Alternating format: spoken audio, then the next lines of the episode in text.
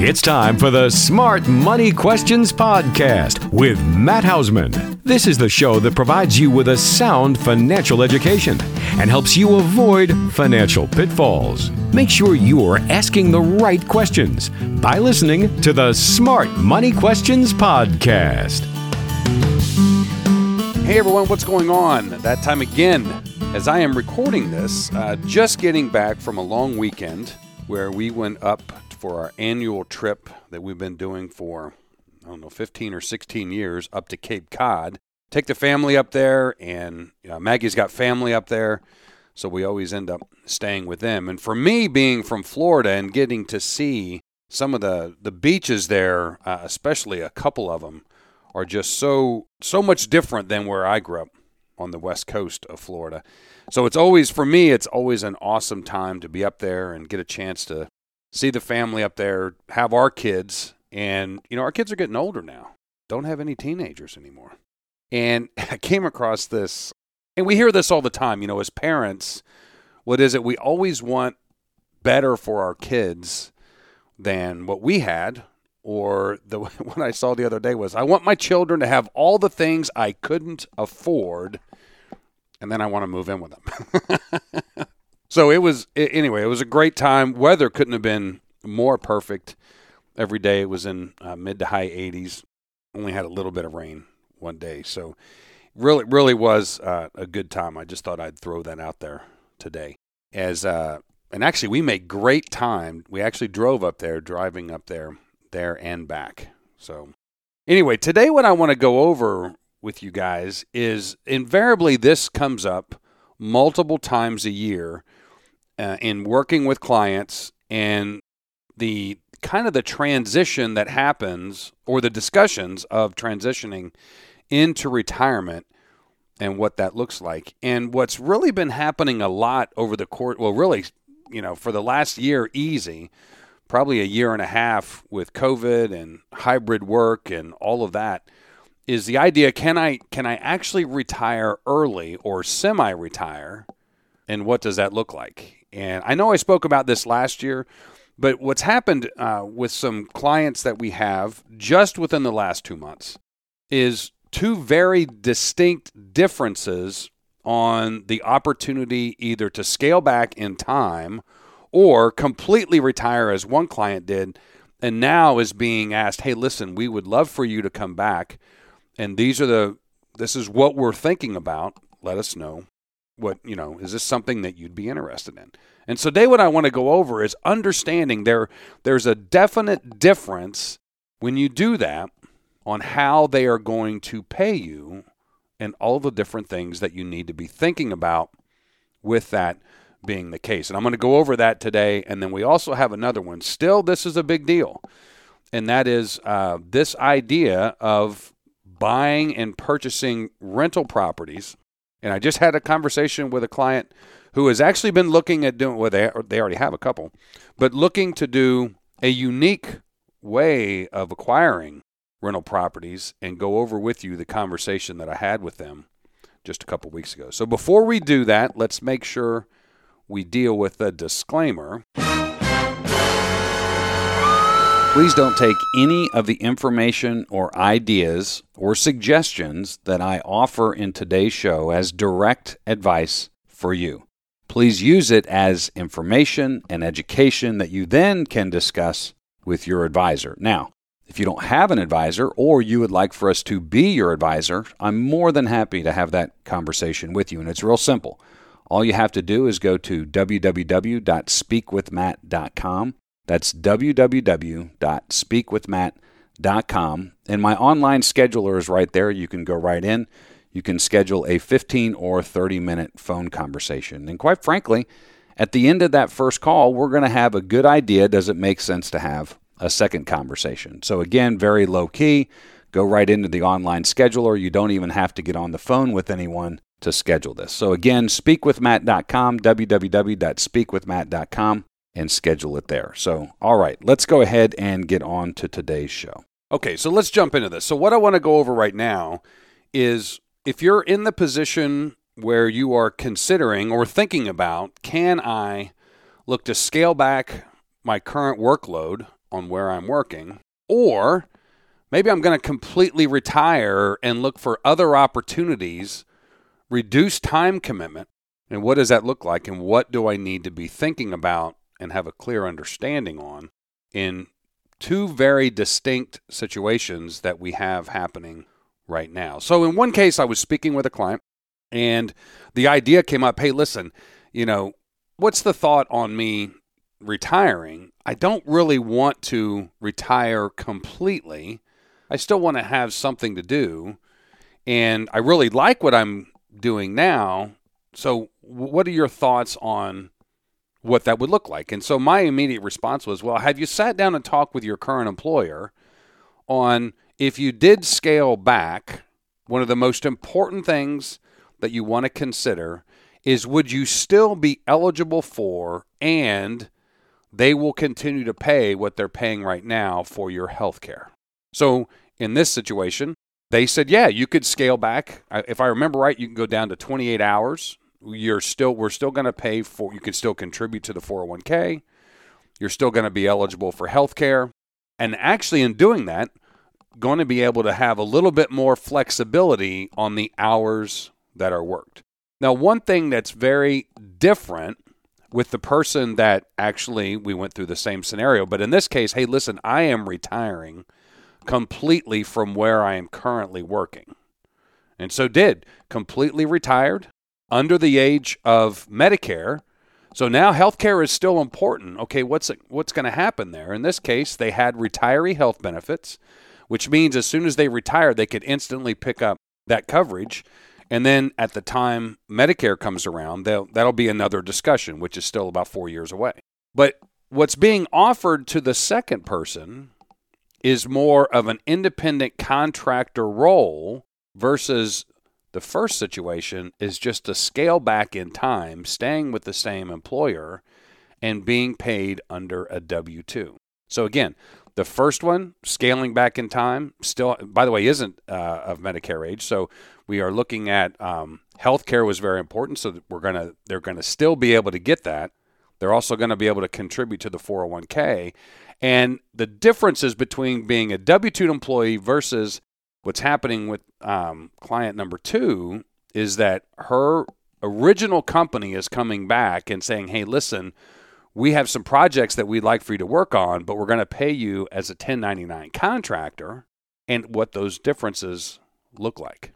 Again, healthcare for number two wasn't a big deal, but I'm going to talk about what if you are looking at becoming an independent contractor where healthcare is important and understanding where are you going to get healthcare and what's going to be the cost. So the first thing to realize on a, one of the biggest differences between a W-2 employee and a 1099 independent contractor which more than likely you're just doing what's called a Schedule C on your personal tax return, is you want to be aware of payroll taxes. So if you're W 2'd, you're paying half of the payroll taxes. Your employer on your behalf is paying the other half. That's a big deal. If you're a 1099 independent contractor, you are now responsible for both sides of payroll taxes federally. So that could be a big increase in your overall tax cost because if you've been a W 2 employee all your life, then unless you really look at it, most people don't realize the employer is picking up half of what is going into Social Security for you. But now, being a 1099 contractor, I got to pick it all up. So that's one of the distinct things that I have discussed with other clients and this current one that is looking to possibly entertain what that opportunity looks like is you want to factor that in when you're negotiating how much you're going to get paid. You know, many times an independent contractor they they might still pay you hourly or by the project, but you want to factor in and quite frankly, you can speak freely with them in my opinion. Like listen, I'm going to I'm going to be picking up another cost from a just a tax perspective that we need to address on how I'm going to get paid. Now, another thing to think about is with when it comes to the opportunity to still contribute to some type of a retirement plan. First employee W 2, they're still going to qualify to be able to contribute up to the max. The it's at the company's discretion potentially depending on what their qualifications are, if they were giving a match, if you would still be eligible for a match. So that's something else that can be discussed in in looking to reduce your time that if you are still contributing, which I would recommend, is that are you are you still able to take advantage of the match into that qualified retirement plan? Now, as a 1099 independent contractor, that money that you are receiving and is subject to the self-employment tax or the both sides of Social Security is earned income. It's you still are qualified to contribute into a qualified retirement plan, whether that is a traditional 401k, a traditional Roth 401k. You are going to have some earning issues that you want to be aware of there, depending on how much you're looking to have uh, as earned income. But then also potentially starting a solo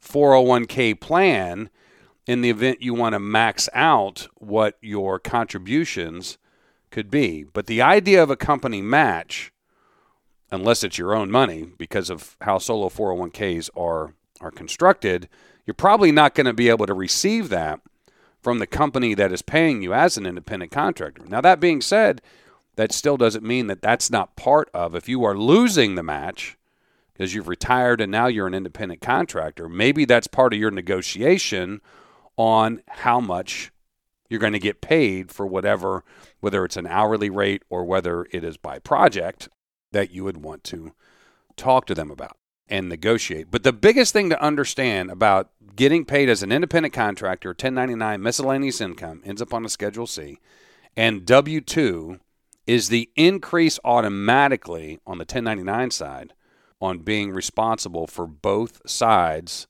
of payroll taxes because now not only are you acting as an employee, you're acting as the owner or the employer.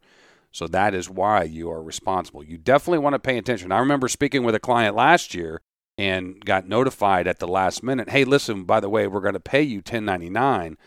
And ended up needing to renegotiate some of the incentives and opportunities financially that they were offering because of that increase in cost. So those are, you know, two things to really be aware of. Uh, I remember reading a story, I guess it was probably about two or three years ago, on when you become self employed, these are the things you want to be aware of. It's an potentially an automatic increase in cost, not only from a healthcare perspective, but a tax perspective. So just just be aware of that. If you have any questions, reach out to us, speakwithmatt.com, schedule a time to talk. And I would actually recommend that uh, I just thought about this.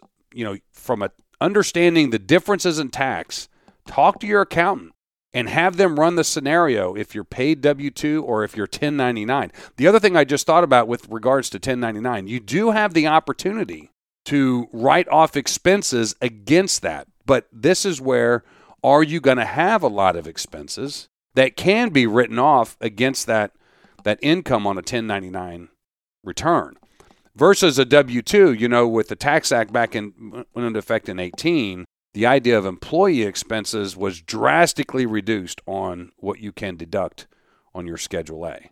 So, again, just talk with your accountant, have them run the numbers both ways so you can see what that potential extra cost is going to be. Okay, so let's jump into the next one. If I get it once a year, I get it 20 times a year. And that is the idea of buying real estate as an investment property. And one of the questions I got the other day specifically was I want to go ahead and start purchasing some rental property, but I still have a mortgage on my primary. Is that a good idea? So, the first thing I would tell you, and so now I'm going to go over with you the discussion I had with some clients who already have some rental properties. Now, in their case, they don't have uh, a mortgage on their primary, but what I was talking to the, them about is no different than what I said to the person about a primary versus buying new real estate. And that is, in my opinion, rental properties, when you are looking to purchase them, need to stand on their own as an asset. Now, in the event your primary mortgage has a stranglehold on your personal finances, in other words, is it a stretch? Are you house rich and cash poor? If, if that's the scenario, you shouldn't be looking at real estate anyway. But in the event it's not, now we want to be looking at real estate standing on its own and with what we've seen over the course of the last two years, even especially in the rental, because the rental charges have escalated, but so ha- and a lot of that has to do with the rise in the value required or the purchase required for getting real estate. The other thing we want to be thinking about so not only have we had an increase in value on these rental properties, is in the event we are having an increase in charging rents, am I cash flow positive?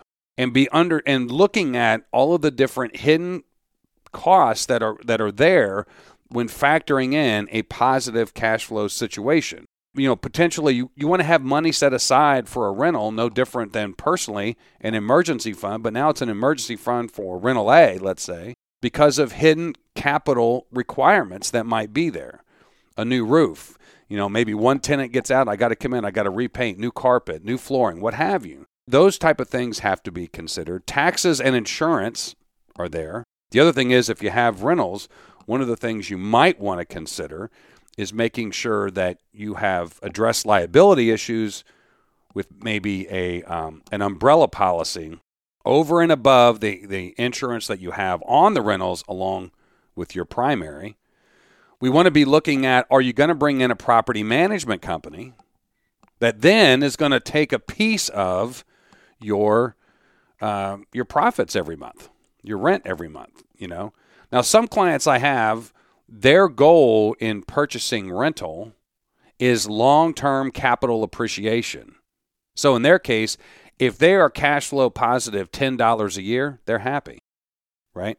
Others have looked at buying rentals as another source of disposable income, and that's where cash flow, positive cash flow, becomes extremely important. And so you want to be looking at what is my goal in buying these rentals is my goal. Maybe it's both. And then you have to judge, you know, what is more important. You know, the reality is if you're going to hold rentals for an extended period of time, you should see capital appreciation. Of course, we know markets go up and down and stuff, but you know, but and I would also look at in where you are looking to buy, which is what I address with the clients. What is the history of rents? You know, how long are you expecting to have a tenant? In other words, one of the things I always go over with a client who has a very large real estate portfolio is looking at overall uh, occupancy rates within the rentals. That's really important. Well, if you you know if you're going into a new market or you're new into this, you want to be looking at the area you're buying. What can you expect for your rental income, and what's it going to you know what's it going to be what's going to be the cost to get in to that rental property and the other thing we have to be thinking about right now is interest rates are going up they just went up last week and in that that can have a direct reflection on your ROI your return on investment and where where are you with with positive cash flow because now your cost on the money to get into that property just increased right? So we have an increase in value.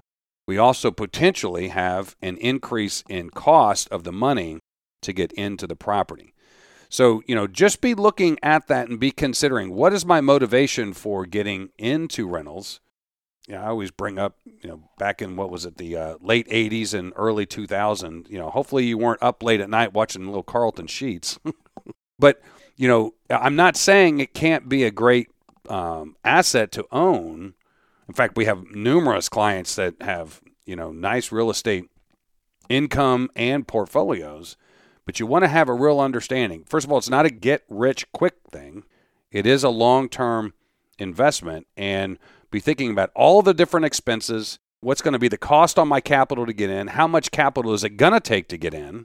And then where do I fit cash flow? What's my goal? Long term capital appreciation additional disposable income coming in from the rents is uh, is really important to look at. But again, I would go back is the idea of having a mortgage on your primary residence.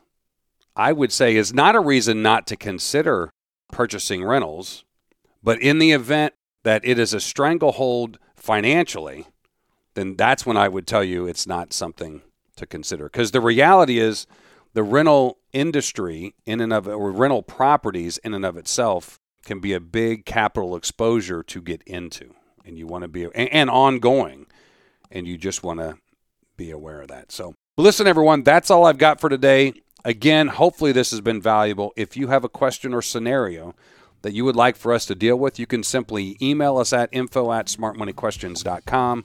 You can go to smartmoneyquestions.com, ask Matt a question, put it right in there. If you would like to speak about your situation privately, reach out to us. Speakwithmatt.com is where you can go for my online calendar. All right, everyone. That's all I got for today. Everybody, take care.